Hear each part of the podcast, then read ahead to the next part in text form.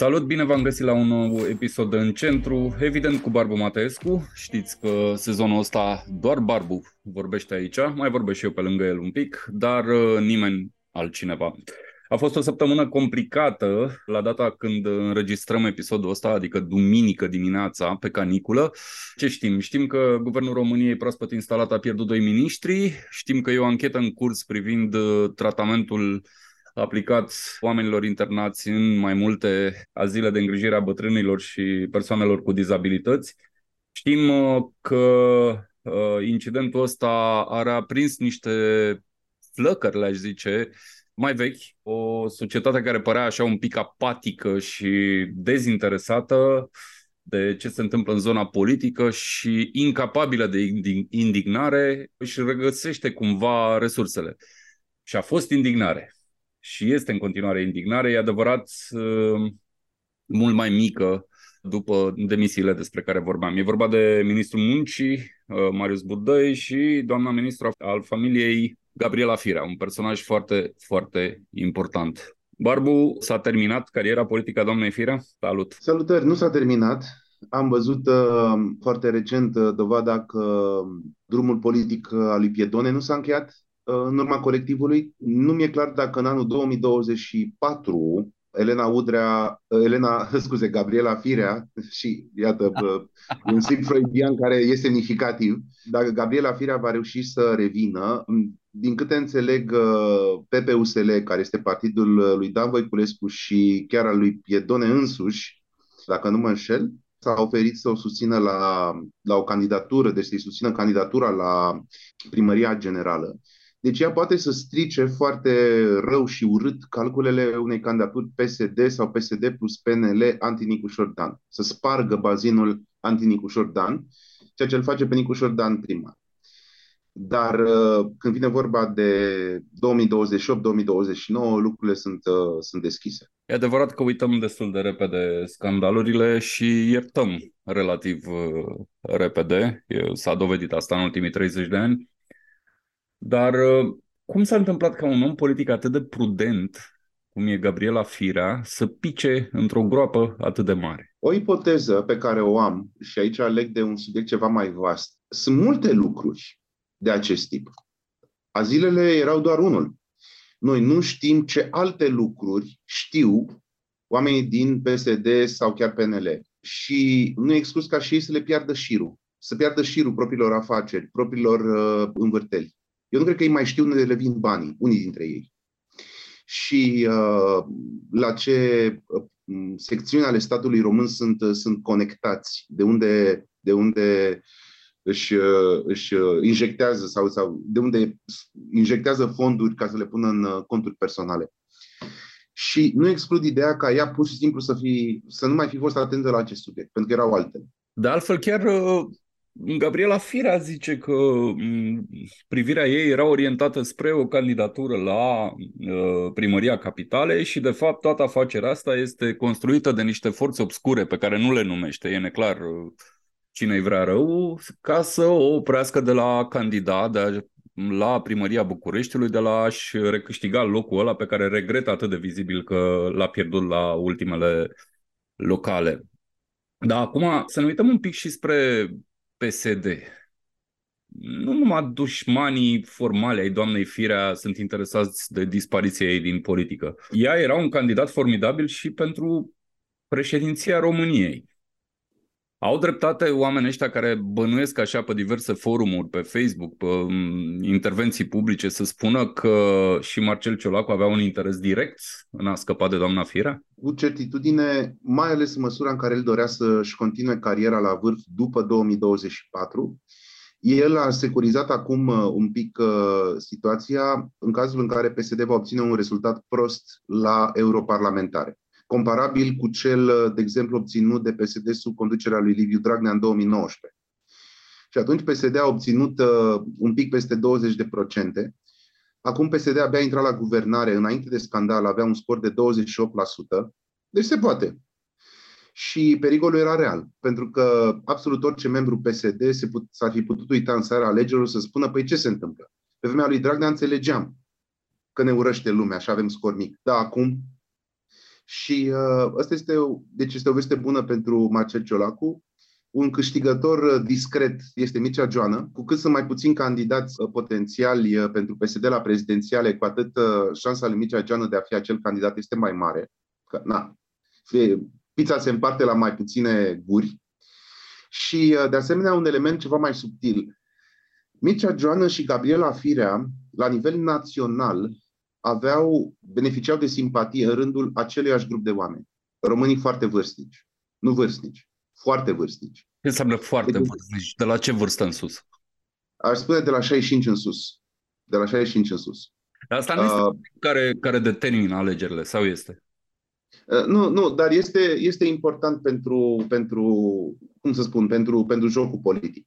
Nu prea era loc la prezidențiale și de o candidatură a Gabrielei Firea și de una a lui Mircea Joană. Uh, sociologic, demografic. Dar mult mai important este primul aspect, pentru că până la prezidențiale mai este, mai este foarte mult. Am mai văzut niște speculații, dintre care una m-a făcut să râd, uh, și anume este un interes geopolitic în dispariția Gabrielei Firea. Autorul acestei speculații, nu o să-l numesc, sugera că e ceva intervenție externă, astfel încât doamna Firea să nu vireze cumva cu România remorcată spre o extremă anti-europeană, anti-americană, anti-occidentală în general. Mărturisesc că mi se pare ridicolă o astfel de speculație pentru că ignoră realitatea factuală. În acele zile au avut loc abuzuri, abuzuri bine documentate de Centrul de Resurse Juridice și de mm, jurnaliștii care s-au ocupat de subiect. Altă realitate factuală este că în conducerea unora dintre ele s-a aflat apropiația Gabrielei Firea. Altă uh, realitate factuală este că Gabriela Firea s-a încurcat în declarații. Mai întâi a spus că nu știe nimic, apoi a început să recunoască cât un pic, cât un pic oamenii din jur. După ce a recunoscut, uh, a lăsat așa să se înțeleagă prin spațiu public că au fost plantați ca să-i facă rău și că singura ei vină a fost că a avut încredere în oameni. Dacă tot am ajuns aici, trebuie să fac o precizare. Gabriela Firea, în acest moment, formal, nu este acuzată de nimic. Ea și-a asumat un soi de responsabilitate politică pentru ceea ce au făcut oameni din uh, mediul ei. După declarațiile premierului sau din declarațiile premierului rezultă că doamna Fira și-a dat singură demisia. Din informațiile pe surse pe care le am și eu de data asta nu, nu le împrumut, a fost mai degrabă împinsă să-și dea demisia, i s-a sugerat să-și dea demisia, plecarea prin demisie mai degrabă o ieșire vag onorabilă de la guvern decât să fie demisă, dat afară, aruncată din clădirea guvernului. Bun, în uh, adunătura asta de conspirații, speculații și așa mai departe, ce rămâne omul de rând, Barbu? Rămâne cu încă o dovadă că statul nu funcționează și că mm, serviciile pe care le furnizează statul sunt profund uh, cariate, dar nu este numai o evaluare obiectivă, ca să zic așa, este și una relativă. În fiecare zi sunt mai mulți români adulți care au fost în vest și care s-au întors sau s-au întors temporar sau țin legătura cu rudele din țară. Și suntem aproape în situația diametral opusă față de anii 90, când lumea nu știa ceea ce a vestul.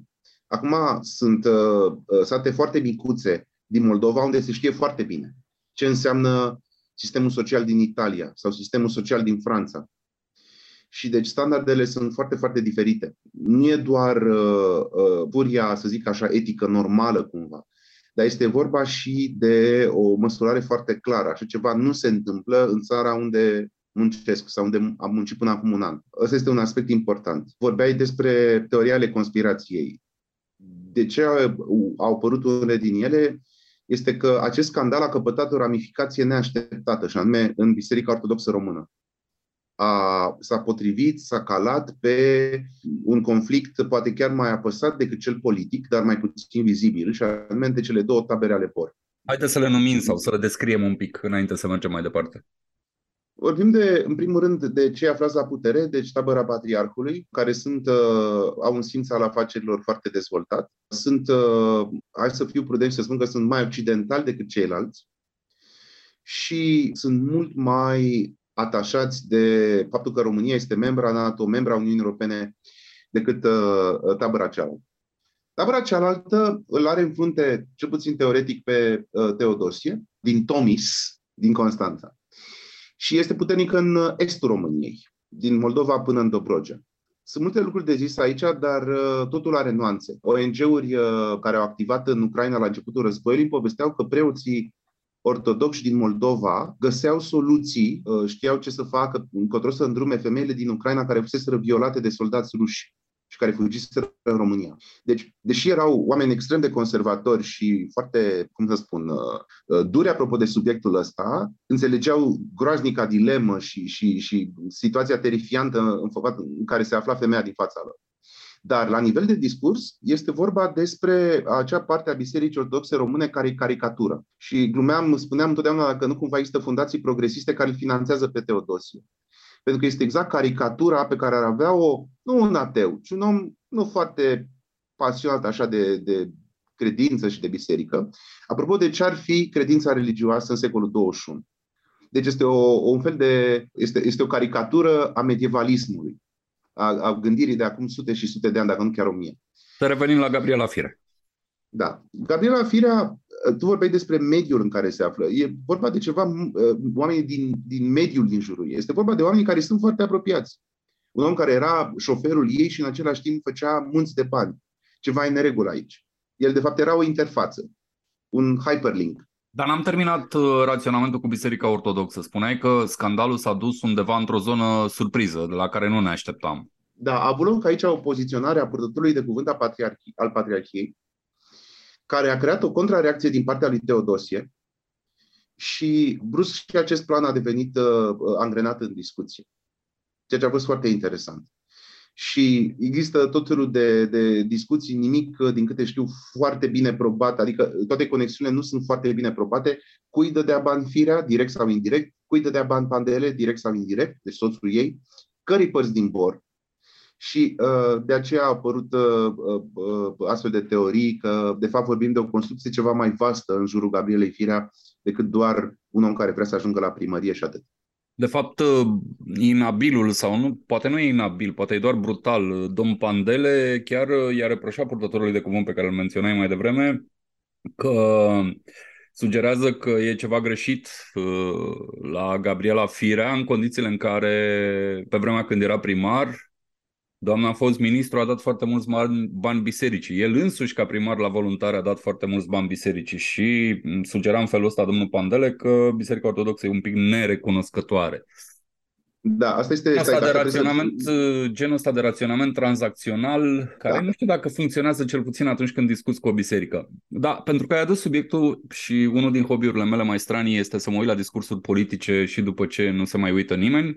Aș remarca că în primele intervenții ale premierului Marcel Ciolacu a menționat foarte ferm ca pe una din direcțiile de rezolvare a problemei azilelor colaborarea cu cultele și, cu o subliniere groasă, mai ales cu Biserica Ortodoxă Română. De altfel, a avut loc și o întâlnire ulterior acestei declarații în care cultele s-au angajat să ajute, să ajute statul. Asta nu mi se pare neapărat un lucru rău. Statul recunoaște că e slab și cere, și cere ajutor, dar cumva sprijină teoria ta că na, e posibil să fie și ceva mai mult acolo și să fie și o implicare a Bisericii Ortodoxe. Fie ea chiar și oportunistă, post factum, adică putem presupune că nu a fost pregătit acest scandal și presupun că n-a fost pregătit, uitându-mă la cronologia lui, dar ulterior uh, Biserica Ortodoxă a simțit nevoia să intervină și dacă o face indiferent de motive și rezultatul este că oamenii aceia din azil o duc mai bine, eu cred că e un lucru bun. Da, am o curiozitate apropo de timeline-ul acestui scandal, apropo de cronologie. Primul articol legat de acest subiect a apărut în februarie. Mi-l aduc aminte perfect că l-am citit în ziua în care a apărut. N-a provocat niciun fel de emoție. Adică a fost un pic de emoție printr-o bulă de Facebook prin care ne învârtim și tu și eu, dar mai departe nu a fost nimic. N-au fost consecințe politice, n-am văzut nicio veste despre anchete, n-am văzut nimic. De ce tocmai acum? Ce s-a întâmplat? Care a fost triggerul acestui scandal, pentru că a luat, a luat foc așa vara, când lumea se pregătea să plece în concedii, dintr-o dată aveam ceva foarte important de discutat. Dar totuși, primul articol a apărut în iarnă. Aici nu pot decât să speculez. În primul rând, este mult mai ușor în România să protestezi în februarie decât în toiul verii, când, apropo, și suntem în, în mijlocul unui val de căldură care a tuflit țara întreagă. De asemenea, uh, Ciolacu nu era la putere Ciucă era la putere. Deci uh, e interesant că, practic, Ciolacu începe nu numai cu niște crize, cu o criză bugetară absolut uh, șocantă ca dimensiuni, dar începe și cu un astfel de scandal. Reacția mea instinctivă este să mă bazez pe ceva ce mi-a spus un politician cu multă experiență, și anume că în România, când ceva pare conspirație, 99% din timp este prostie sau coincidență și doar în 1% din cazuri cineva a planificat cu mare grijă planul și a și ieșit. Sunt de acord cu personajul ăsta pe care nu-l numești. Da. Așa. Deci uh, sunt, uh, nu am cunoștințele, cum să spun, factuale necesare ca să înțeleg ce s-a întâmplat de fapt, ce s-a întâmplat acum. O mare bilă neagră pentru mass media tradițională și cred că dacă, cred că s-a făcut deja un fel de, de evaluare destul de publică, cine a scris despre asta în februarie și cine a scris despre asta acum? Și televiziunile de știri au uh, scăpat mingea din mână. Deci Dar nu e prima oară când scapă mingea. În februarie au scris Buletin de București și Centrul de Investigații Media. Fac precizarea asta pentru cine n-a avut uh, timp sau n-a remarcat atunci. Tot cele două publicații au continuat uh, să scrie și scriu și în zilele astea când discutăm noi. Subiectul a fost preluat doar după ce DICOT a descins în mai multe locații și a anunțat mai multe rețineri de persoane și, mă rog, și Ministrul Justiției s-a făcut de râs spunând că ancheta dura de ani de zile. Dar nu mai vorbim de domnia sa. Și atunci a început să, să preia și așa numita presă mare. Acum, dacă tot împărțim bile, aș da și niște bile albe pe lângă, pe lângă cele datorate Centrului de Investigații Media și publicației Buletin de București, aș uh, da o bilă mare albă Centrului de Resurse Juridice. Pentru că până la urmă ei au fost cei care au tot insistat să viziteze acele zile, au tot insistat să spună că, că nu sunt lucruri în, în regulă acolo. Ei sunt cei care au și arătat așa un soi de demnitate. Mi-am aminte că una din reprezentantele centrului a refuzat să participe la un simulacru de întâlnire cu societatea civilă organizat de Ministerul Muncii, după ce îi se retrăsese dreptul de a mai vizita acest acestea zile, pentru că noi așa deranjat niște funcționari. Și pentru că am rostit cuvântul magic funcționari, am pierdut șirul instituțiilor care trebuiau să controleze toate lucrurile astea. Sunt multe, sunt, cred că spre 10. Totuși nu au fost controlate. Sau dacă au fost controlate, nu au fost sesizate lucrurile grave. Dacă au fost sesizate, n-au fost date mai departe. Deja sunt vreo doi acar pe un reținuți, nu le plâng de milă, dar mi se pare că responsabilitatea merge totuși mult mai departe de atâta. Totuși, de ce urbirea asta? Sunt atâtea instituții, nu e vorba de una singură, nu e vorba de un om care nu și-a făcut datoria. Mie mi se pare asta un eșec plenar instituțional al statului român. E, e foarte, foarte mare. Totuși, aici e vorba și de mm, empatie banală, umană pe lângă e datoria mai publică.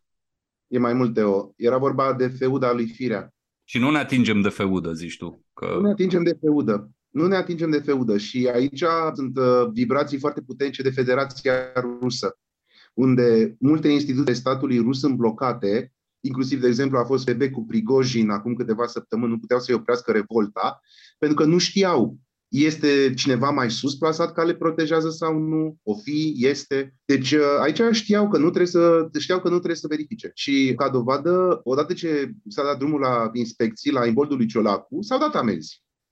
Dar la locuri fără feudă. Fără feudă a coaliției de la guvernare. E important aici și forța coaliției aflate acum la guvernare. Uh, PSD și PNL au populat statul român într-o foarte mare măsură.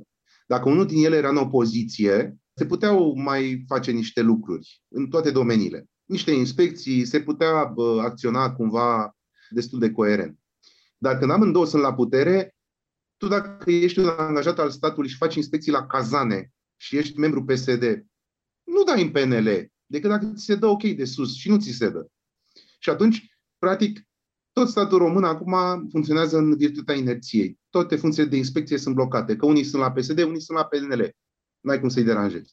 Am uh, avut un episod întreg uh, acum uh, două săptămâni dedicat lui Marcel Ciolacu. Aș fi vrut să evit să vorbim despre el, dar nu avem cum, că e personaj principal inclusiv în afacerea asta. El e cel care, remarcai tu mai devreme, a dat drumul la câini, a dat voie să se facă aceste anchete și să devină publice. sau măcar era acolo când s-a întâmplat asta, nu știu dacă e o coincidență, am mai remarcat un lucru, discursul foarte bun al premierului, empatic, uman, însă în același timp calculat. A evitat să spună nume foarte multă vreme, nu i-a rostit numele doamnei Firea, nu i-a rostit numele domnului Budăi, până când presiunea publică a devenit suficient de mare cât să, să nu mai poată fi ținuți oamenii ăștia în guvern. Crezi că va avea scandalul ăsta vreo influență asupra percepției publice în ceea ce îl privește pe domnul Ciolacu? Va avea o notă de plată și el, pentru că Gabriela Firea a plătit și va plăti. La fel și Budăi. Dar Budăi era puțin important, multă lume nu putea să-i recunoască figura dacă o vedea într-o fotografie. În primul rând, cred că Marcel Ciolacu era obligat să acționeze cum a acționat. Uh, el nu putea să lase uh, vocabularul care a apărut în aceste zile să atârne peste tot anul 2024. Mai mult, uh, electoratul PSD și acum, uh, ca și acum câțiva ani, sunt uh, oameni în vârstă. Sunt cei care pot să empatizeze cel mai clar și direct cu situația celor din azile. Deci problema era extraordinar de gravă. Noi, în timp ce vorbim, votanți PSD devin votanți aur și nu din cauza zilelor, din cauza inflației, din cauza altor servicii ale statului care funcționează prost. Și PSD știe asta. Deci erau, mai degrabă, el a acționat, uh, el a fost la exerciții impuse, nu la exerciții libere artistice.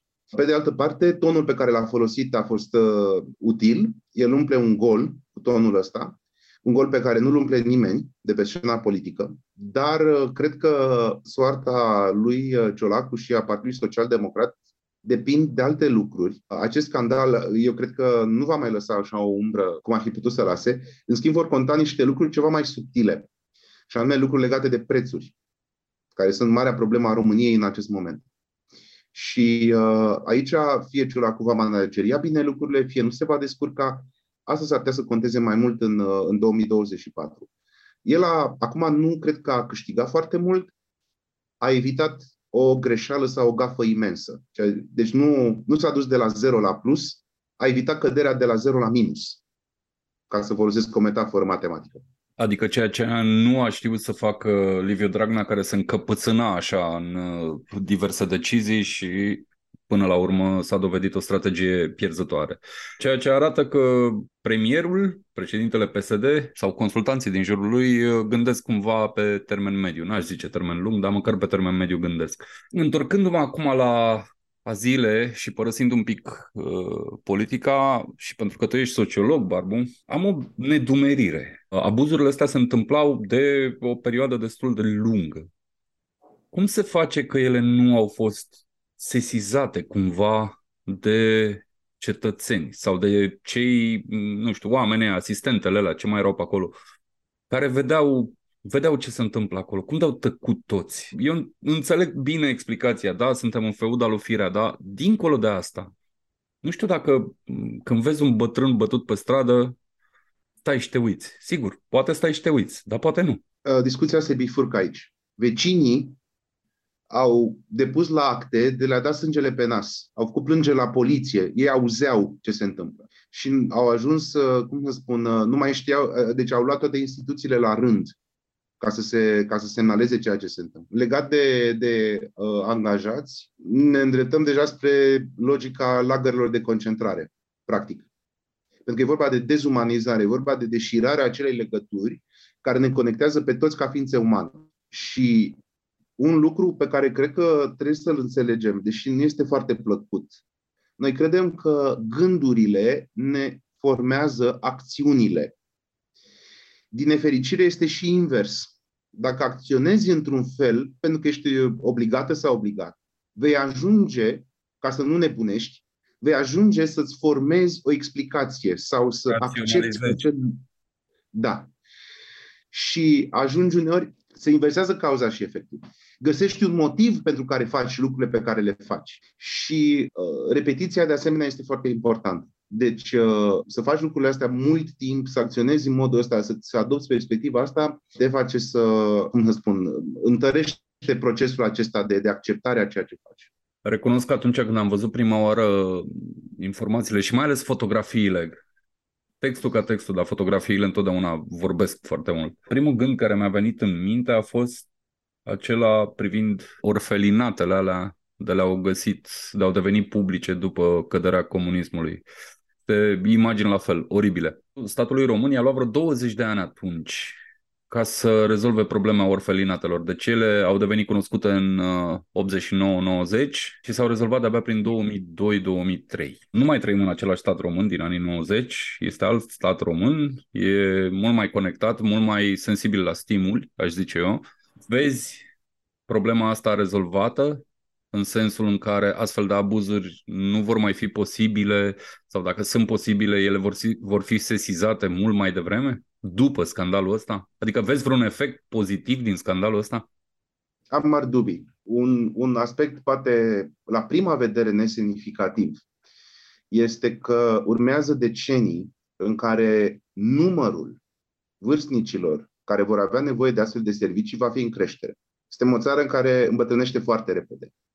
În fiecare an, ponderea oamenilor cu vârsta peste, să zicem, 75 de ani, 80 de ani sau chiar 65, deci oamenii care au ar putea să aibă nevoie de astfel de servicii. Ponderea lor e din ce în ce mai mare în populație. Vom avea din ce în ce mai multe azile. Unii dintre oamenii care ne ascultă și amintesc de faimoasa bătălie a Bor cu ideea de cimitire private. Și asta pentru că, demografic vorbind, cimitirele devin extrem de importante. Deci sunt niște schimbări care au loc în societate și unul din efecte este că vom avea instituții ale statului subdimensionate pentru a face inspecții, pentru a deservi acești oameni. Statul român nu va ține pasul cu asta. Nu va putea. Nu, nu, nu este ceva relevant. Sau dacă vor fi niște eforturi în sensul ăsta, vor fi băgați membri de partid, ca acest uh, oamenii din, din, din jurul lui Fira sau membrii neoficiali de partid. Deci nu, asta este doar începutul. Vom, vom auzi din ce în ce mai mult despre, despre uh, aceste uh, azile. Să revenim la Gabriela Firea și am o întrebare legată nu neapărat de viitorul ei, ci de viitorul altor doamne. Gabriela Firea are o carieră prodigioasă prima femeie primară al Bucureștiului, funcție importantă prin vicepreședinte, sper să nu greșesc, în PSD, ministru în guvernul României. Sunt puține femei care au realizat mai mult decât Gabriela Firea. Aș trece aici poate pe doamna Dăncilă, care a fost uh, prima femeie premier din ultimii 30 de ani. Ce efect va avea acest scandal care o are în centru asupra viitorului politic al femeilor? Dacă va avea vreun efect, poate n-are niciun. Gabriela Firea se aparte până și în PSD, pentru femeile care sunt în politică în PSD. Ea a avut o independență foarte mare. Și acum câțiva ani glumeam că Gabriela Firea nu este o persoană. Este un hyperlink. Dai click pe Gabriela Firea și găsești SRL-uri. Și nu numai SRL-uri. Deci vorbim despre un centru de putere care a fost la PSD, dar la fel de bine putea să fie și în altă parte. Firea, Pandele și mai ales oamenii din spatele lor oamenii care sunt sub ei, deci care încasează salarii din mâna lor. Era un cerc de afaceri, un, un fel de, de, de Wagner al politicii românești, dar pe imobiliare, mai degrabă decât pe altceva. Și iată, descoperim și pe azile și o să descoperim și pe altele. Deci nu spune neapărat foarte multe despre femeile în politică. Sunt foarte multe femei în politică care au intrat după ce Elena Udrea și-a încheiat drum în politică.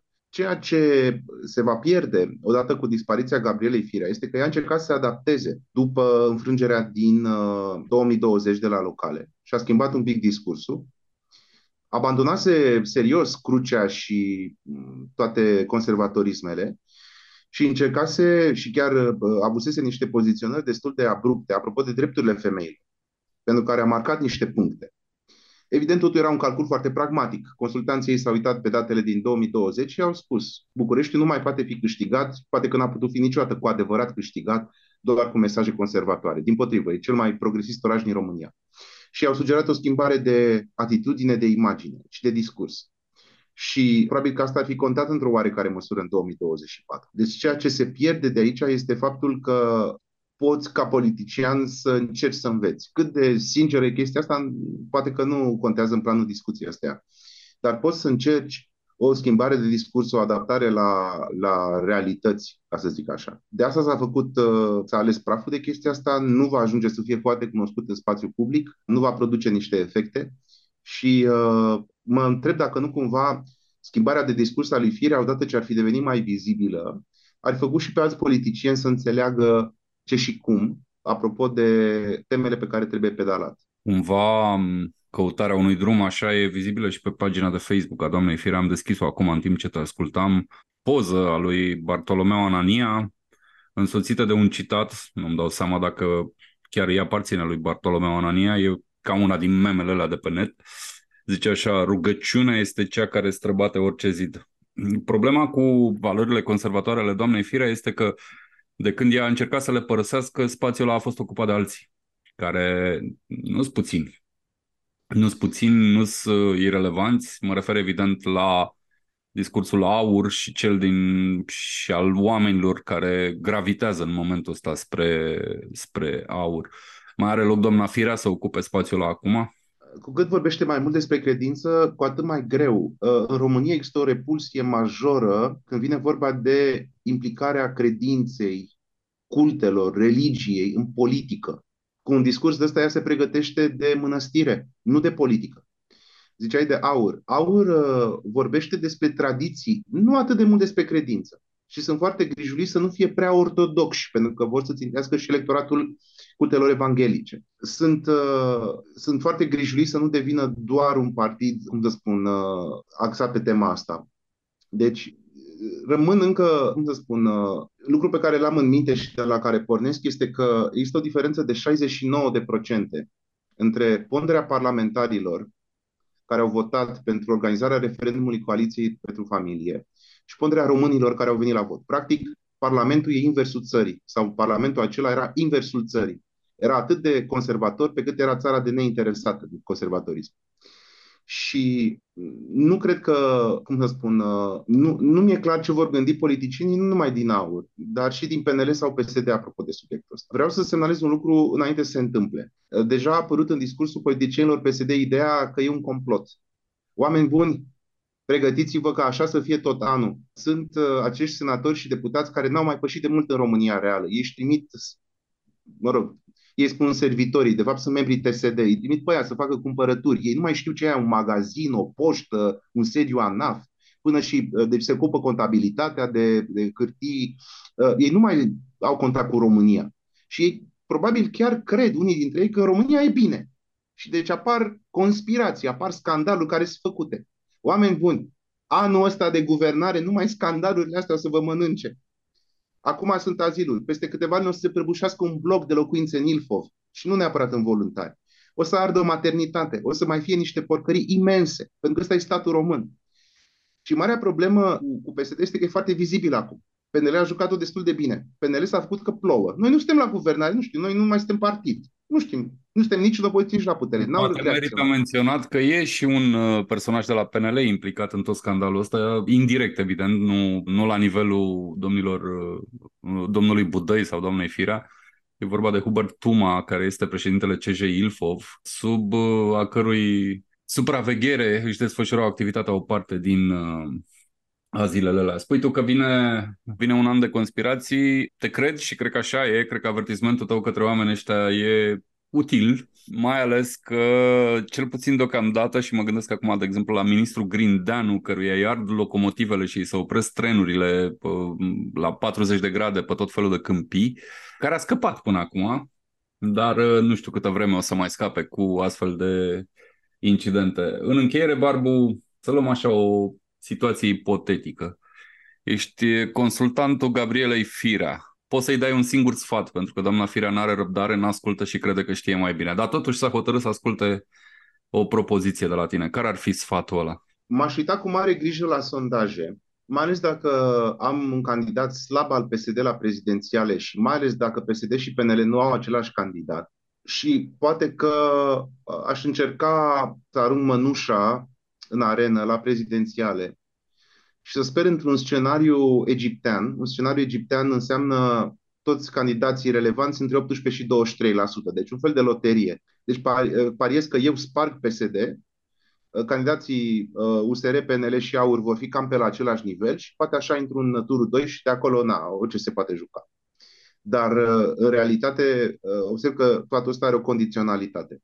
E foarte greu, e foarte greu. Și primăria Bucureștiului s-a, s-a îndepărtat foarte mult de ea, bucureștenii sunt foarte informați, asta îi face parte, unul din lucrurile care îi face parte la nivel național, e consumul de mass media națională, nici nu există medie, nu prea, nu prea exista până la buletin de București mass media locală, e singurul oraș din România fără mass media locală specifică.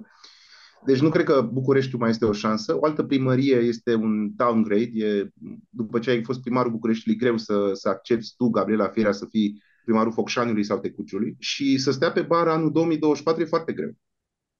E foarte, foarte greu, pentru că se întâmplă mult. Deci ceva va trebui să facă. Deci trebuie să joace, trebuie să conteze. Atenție.